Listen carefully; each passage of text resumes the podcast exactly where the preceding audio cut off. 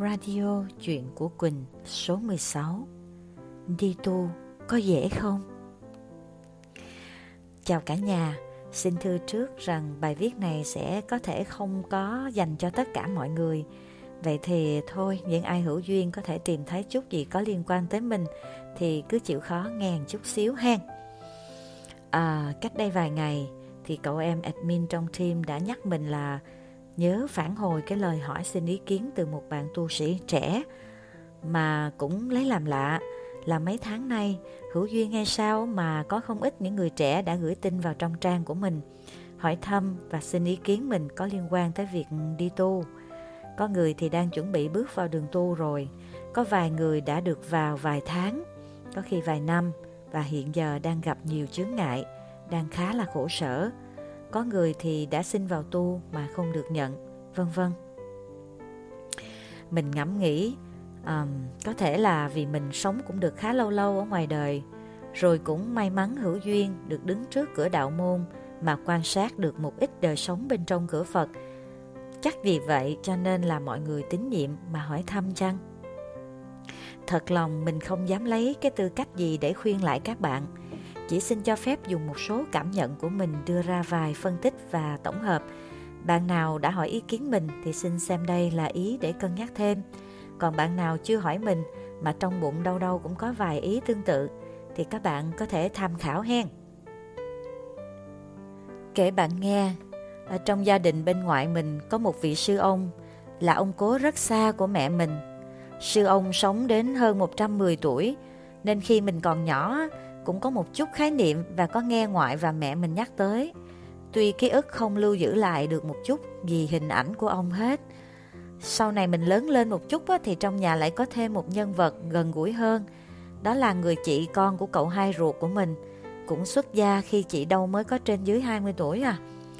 Lúc đó mình khá là ngạc nhiên, mình nghĩ, ủa sao mà chị bất đắc chí dữ vậy? Chắc là có buồn phiền gì dữ lắm nè, mới trốn đời vào chùa tu luôn như vậy. Thiệt ra chắc không phải một mình mình mới có cái suy nghĩ ấu trĩ như vậy đâu hồi đó. Thậm chí tới ngay cả bây giờ, vẫn không có ít người trong xã hội nhìn về những người tu theo đạo Phật như những con người bị buồn đời, bế tắc, mượn cửa chùa làm nơi giải thoát. Ừ, trách làm sao được, ấn tượng từ vở cải lương Lan và Điệp nó mạnh mẽ và sống động như vậy kia mà. Nhưng cũng chính vì cái ấn tượng sai lầm này đã dẫn đến hai khuynh hướng một là những người ở bên ngoài á dễ có cái nhìn không mấy tích cực về những người đang yên đang lành bỗng nguyên phát nguyện xuất gia. Uhm, thế nào họ cũng nghĩ là chắc họ có cái gì sầu khổ trong lòng mà không nói. Rồi sanh ra tò mò, theo dõi người nọ, coi có tu nổi lâu dài không. Thứ hai là những người đang sống bình thường ở trong xã hội á, mỗi lần gặp chuyện gì quá đau buồn hay là bế tắc, không còn lối thoát, bèn nghĩ đến đi vào chùa tu thiệt. Nói đâu xa xôi, ở trong hơn 2.000 bạn học viên khắp các độ tuổi của trong các khóa quản trị cuộc sống qua nhân số học của nhà mê quy tụi mình nè, có phải tới vài chục bạn đã từng khai trong tờ thông tin đầu vào là đã từng nghĩ đến chuyện đi tu. Một cô chịu khổ từ nhỏ đến lớn, bị cha mẹ ghét bỏ hất hủi, tới lớn lấy chồng gặp trúng ông chồng tệ bạc, cũng bèn vào chùa xin tu, bị vị sư cô trong chùa kêu Vi về đi, trả hết nợ đời đi rồi lúc đó có muốn thì trở vào. Một anh cũng học hết lớp cấp độ 4 của tụi mình kể, duyên đưa anh tới lớp này á là từ cái ngày anh từ chỗ một đại gia cỡ bự, bỗng chốc rơi xuống trắng tay, mất hết tất cả, vợ con trục trặc trong ngoài rối ren.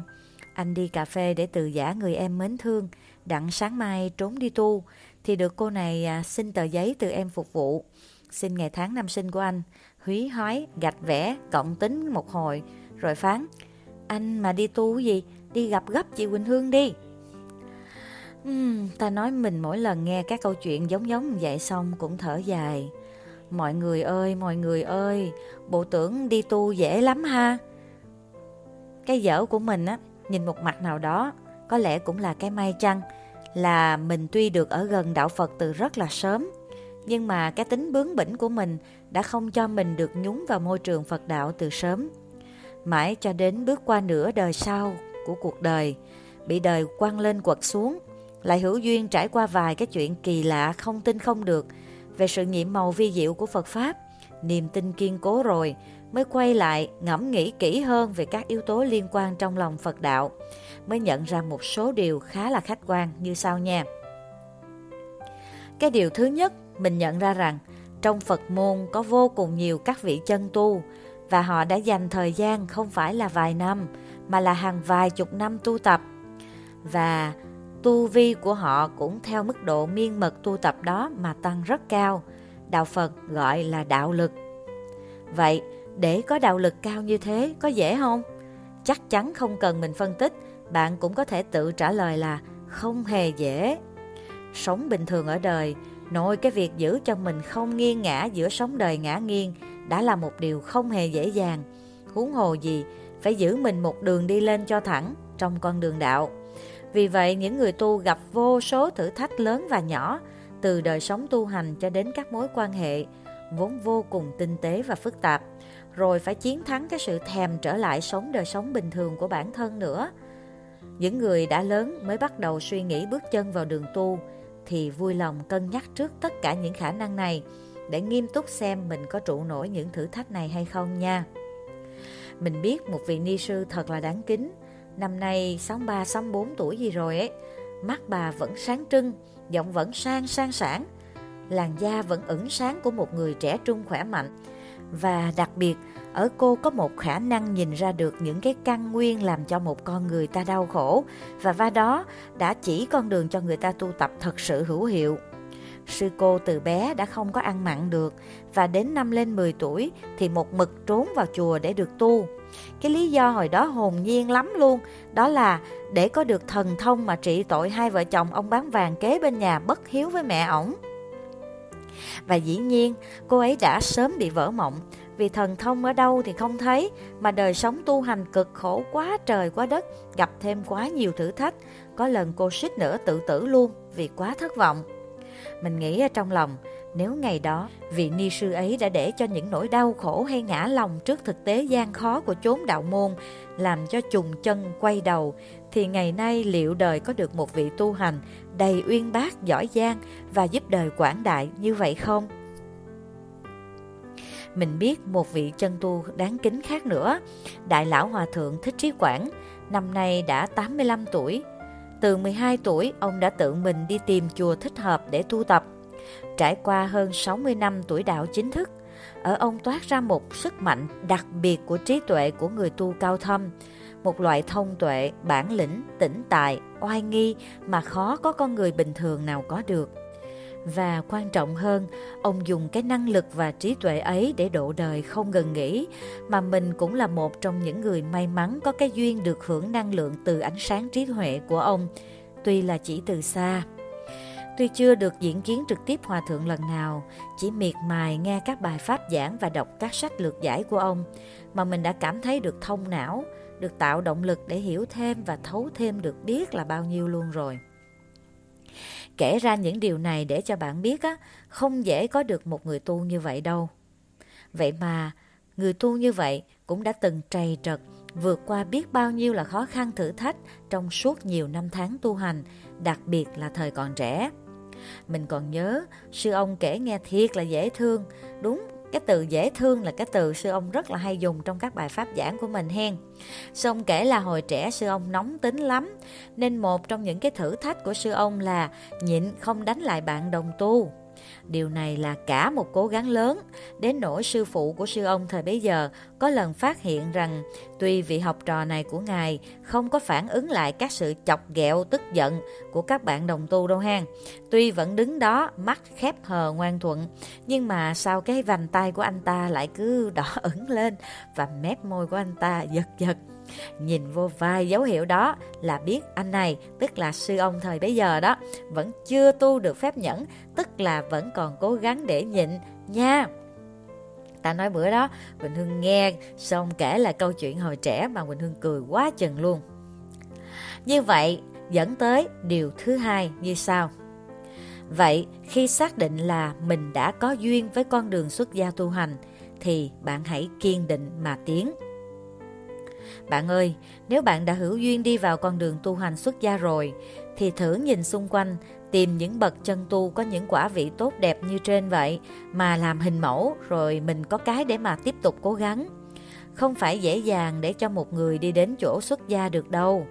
Theo mình quan sát cho tới thời điểm này á, phần lớn những ai đủ duyên xuất gia, thực sự họ là những người có căn cơ tu tập lâu dài lắm rồi, đã trải qua rất nhiều đời kiếp sống tu hành, mà giờ đây quay lại đời này, ở họ có một cái loại khát khao cháy bỏng là được tu tập, và chỉ có đời sống tu tập mới làm cho họ cảm thấy cuộc sống này được tròn đầy. Những người này thường có một loại hướng tu tập từ rất bé, mà gia đình nào hiểu được thì tạo điều kiện, còn không, thậm chí cấm đoán thì cũng tạo không ít khó khăn cản trở. Tuy nhiên, nếu nó đã là thiên hướng để nhất thiết cần tiếp nối, thì chắc chắn kiểu gì những vị này thì họ cũng sẽ chạm được ước mơ của họ thôi. Không có phiền muộn thất tình gì hết, cũng không có thất bại bế tắc gì luôn. Họ đơn giản là chỉ quay lại đời này để tiếp tục tu tập và tinh tấn. Và khi hiểu được điều này thì người ngoài nên trân trọng ước nguyện của họ. Còn bản thân là người trong cuộc thì tự thân họ sẽ có một cái loại định lực để vượt qua được tất cả những thử thách, chướng ngại lớn nhỏ. Qua đó, đạo lực họ dày dần, năng lượng độ mình độ đời cũng sẽ từ đó mà tăng dần lên qua những năm tháng tu hành miên mật. Và nhớ là chỉ thông qua việc tu hành miên mật hàng ngày, hàng giờ mà đạo lực họ mới thêm cao dày. Vì vậy, những bạn tu hành mới bước vào đường tu, thay vì để lòng mình trùng lại, đau khổ hay bế tắc loay hoay, xin hãy dành thời gian đó đẩy mạnh cho việc tu tập. Trong môi trường tu tập chuyên biệt như chốn đạo môn, bất kỳ việc gì bạn làm cũng sẽ là pháp tu hết. Ví dụ như là bạn nấu bữa nè, rửa chén, lau chùa, quét lá, thậm chí dọn vệ sinh nhà xí cũng là một công việc vô cùng là cao đẹp, tẩy đi vô cùng nhiều nghiệp xấu và tạo ra được vô cùng nhiều phước báo nha. Sau đó, một thời lại Phật cho tâm ta xả đi phiền muộn. Nếu lại xong chưa hết phiền muộn, hãy tiếp tục lại tiếp hen. Giao trọn bình cho Phật, đặt hết niềm tin vào Phật, vào dưới sự gia bị của Phật, của chư Bồ Tát Thánh Hiền, bạn sẽ thấy bạn được an ủi, động viên và khích lệ thêm nhiều lắm đó. Bên cạnh đó thì việc đọc kinh kệ và tìm hiểu ý nghĩa của kinh cũng là một việc vô cùng là hay ho. Tùy theo thiên hướng của bạn hợp với nhánh nào của Phật Pháp, bạn hãy mạnh dạn nhấn mình sâu vào đó. Cái này quan trọng lắm nè, cũng đồng thời là Phật giáo thôi. Nhưng mà như Đức Phật đã từng dạy, Ngài có tới 84.000 pháp môn để phù hợp độ cho tất cả phiền não của tất cả chúng sanh. Vì vậy, hãy cứ bình tĩnh thử mình trong nhiều pháp môn khác nhau.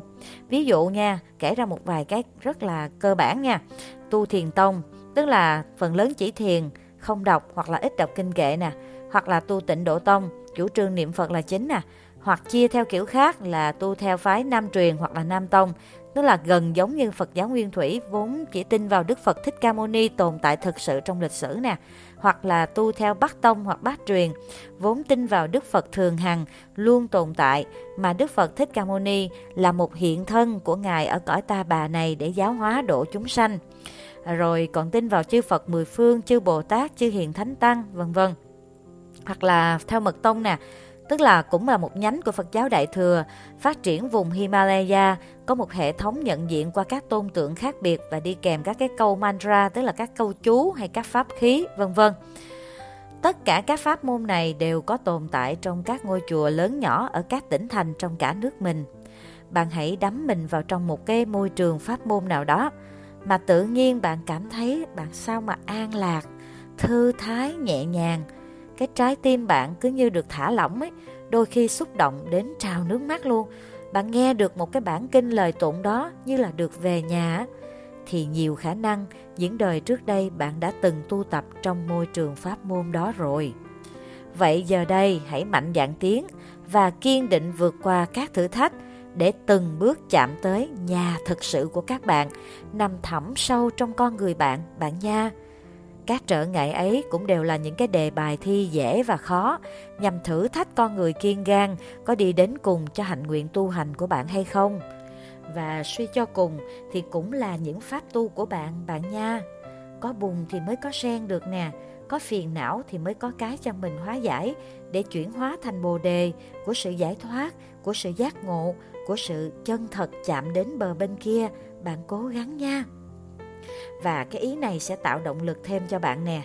Tới thời điểm này, mình đã nhìn ra rằng miễn là ta chịu khó tu tập miên mật với đức tin cao độ và niềm tin trọn vẹn, tâm bất thối chuyển, thì dần ta sẽ đạt được một số những sự tinh tấn nhất định. Sự tinh tấn này lớn hay nhỏ, tùy theo sự chủ động gắn sức tu tập của bạn, niềm tin kiên cố và tâm bất thối chuyển của bạn. Hen! Bây giờ chúng ta sẽ đến với cái ý thứ ba nè. Vậy thì nếu như mình nhắm thấy là mình không thể thì tốt nhất nên tu tập tại nhà. Bạn sẽ nhìn cho ra một sự thật rất là rõ ràng là không phải ai cũng có thể xuất gia. Còn nhớ hồi Đức Phật còn tại thế, không phải ai đến xin gia nhập tăng đoàn thì Ngài cũng đồng ý đâu. Vì đã chứng đắc và nhìn thông suốt được mọi điều.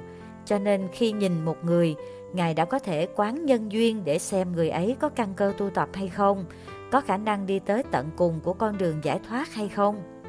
Bây giờ chúng ta không có được con mắt huệ của Phật. Tuy vậy, bạn hãy dùng trực giác của mình, đừng chỉ vì một chút nổi hứng, được truyền cảm hứng bởi một nhân vật nào đó quá vĩ đại rồi mình đi theo, hoặc đừng chỉ vì một chút khổ sở mà mình muốn trốn vào đó. Mình nhớ Hòa Thượng Trí Quảng có dạy trong một cái bài pháp giảng của ông rằng trong đạo môn có hai loại người tu, một là tu với hảo tâm, một là tu với khổ tâm. Hảo tâm chính là những người chân chính có căn cơ tu tập lâu nhiều đời nhiều kiếp mà mình đã đề cập ở trên. Cho nên cái động cơ họ tìm đến Phật môn, cho dẫu ban đầu có là cái gì đi nữa, thì nó vẫn là tiền đề để tạo duyên mở ra con đường tu tập miên mật dài về sau này. Khổ tâm chính là những người tu theo ảnh hưởng của cải lương Lan và Điệp.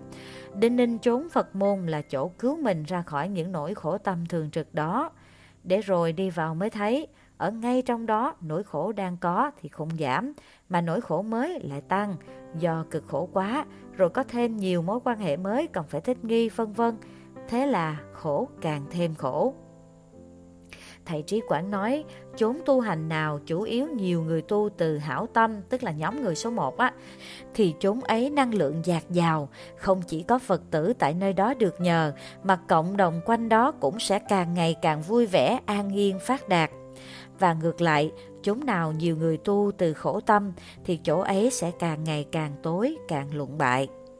Nhìn rộng ra một đất nước thì nếu chốn tu hành càng ngày càng có nhiều người phát tâm xuất gia tu hành từ hảo tâm thì đó là một phước báo lớn cho đất nước. Năng lực tu hành miên mật của người tu chuyên tâm, không vướng bận việc trần, sẽ cao gấp nhiều lần so với người bình thường. Một trường năng lượng đặc biệt toàn những người tu miên mật như vậy sẽ tạo nên một loại kết giới vững chắc, che chở cho cả vùng, cả đất nước. Chính vì vậy, xin hãy tự mình nhìn cho kỹ, nếu mình không phải thật đi tu bằng hảo tâm và cũng không có được sự kiên định lâu dài để tồn tại được qua những thử thách nghiêm ngặt của chốn tu hành, thì tốt nhất xin hãy sống cuộc đời tốt đời đẹp đạo ngay trong môi trường sống tự nhiên của mình. Về điểm này thì khuyến khích diện rộng nha, không giới hạn ai, càng nhiều người chung tay tu tập kiểu này thì đời sống chung càng ngày càng tốt đẹp nha. Vậy tu tập ngay tại môi trường mình sống là sao nè?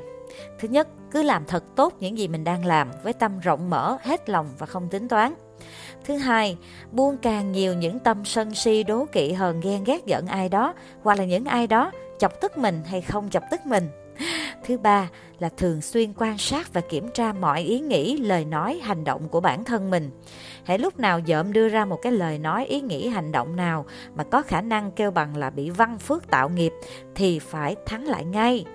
Thắng khó quá thì đi kiếm cái góc vắng vắng nào đó, thực hành hít thở sâu năm hơi, sau đó đi kiếm ly nước mát mà uống, đi kiếm cành hoa sinh mà ngắm, đi kiếm cục cưng cưng mà ôm. Thí dụ như là vợ chồng hay là con mình hay người yêu mình hay bản thân mình hay là chó mèo thú nuôi cưng gì của mình cũng tốt hết nha. Rồi hoặc là đi kiếm mặt trời mà sưởi, hoặc là đi kiếm giường êm êm mà nằm sải lai, miễn sao uh, sau cái thời này thì cái ý nghĩ đó, cái lời nói đó, cái hành động đó tan biến trong không gian là xong nha. Tiếp theo là cần biết đủ là đủ kiểm soát thu nhỏ nhỏ lại những cái ước vọng của mình từ các món vật chất cho tới cái việc thèm ước về tinh thần. Vui với cái gì mình đang có điểm lại cũng nhiều lắm nha. Tiếp theo nhất định không được hại người nào. Người nào hại mình xong ha thì mình um, gọi là mỉm cười nhẹ. Rồi nói rồi tôi trả nợ cho bạn xong rồi đó nha. Xong rồi thôi mình bỏ hen. Mỗi ngày cố gắng thu nhỏ phạm vi tổn hại đến muôn loài trong khả năng mình có thể tiếp theo nếu bạn tìm được một pháp môn phù hợp ừ, bạn vui lòng nghe kỹ lại cái cách dò ra pháp môn phù hợp mà mình đã chia sẻ ở trên rồi đó và thực hành đều đặn mỗi ngày những gì pháp môn ấy dạy đọc những bài kinh kệ thiện lành ở đây thì cái tác động vi diệu của những bài kinh kệ thì mình có nói qua nhiều lần rồi hen. Rồi bạn kết hợp lại Phật để kết nối tâm mình với tâm Phật, không ngừng sám hối những việc mình đã làm, có thể là từ vô lượng kiếp. Rồi bạn thiền tập hàng ngày để thanh tịnh hóa những phiền não và phát sinh trí huệ tác dụng lợi lạc của việc thiền tập mỗi ngày thì tụi mình cũng mới vừa có một cái phần chia sẻ rất là cụ thể trên YouTube hen.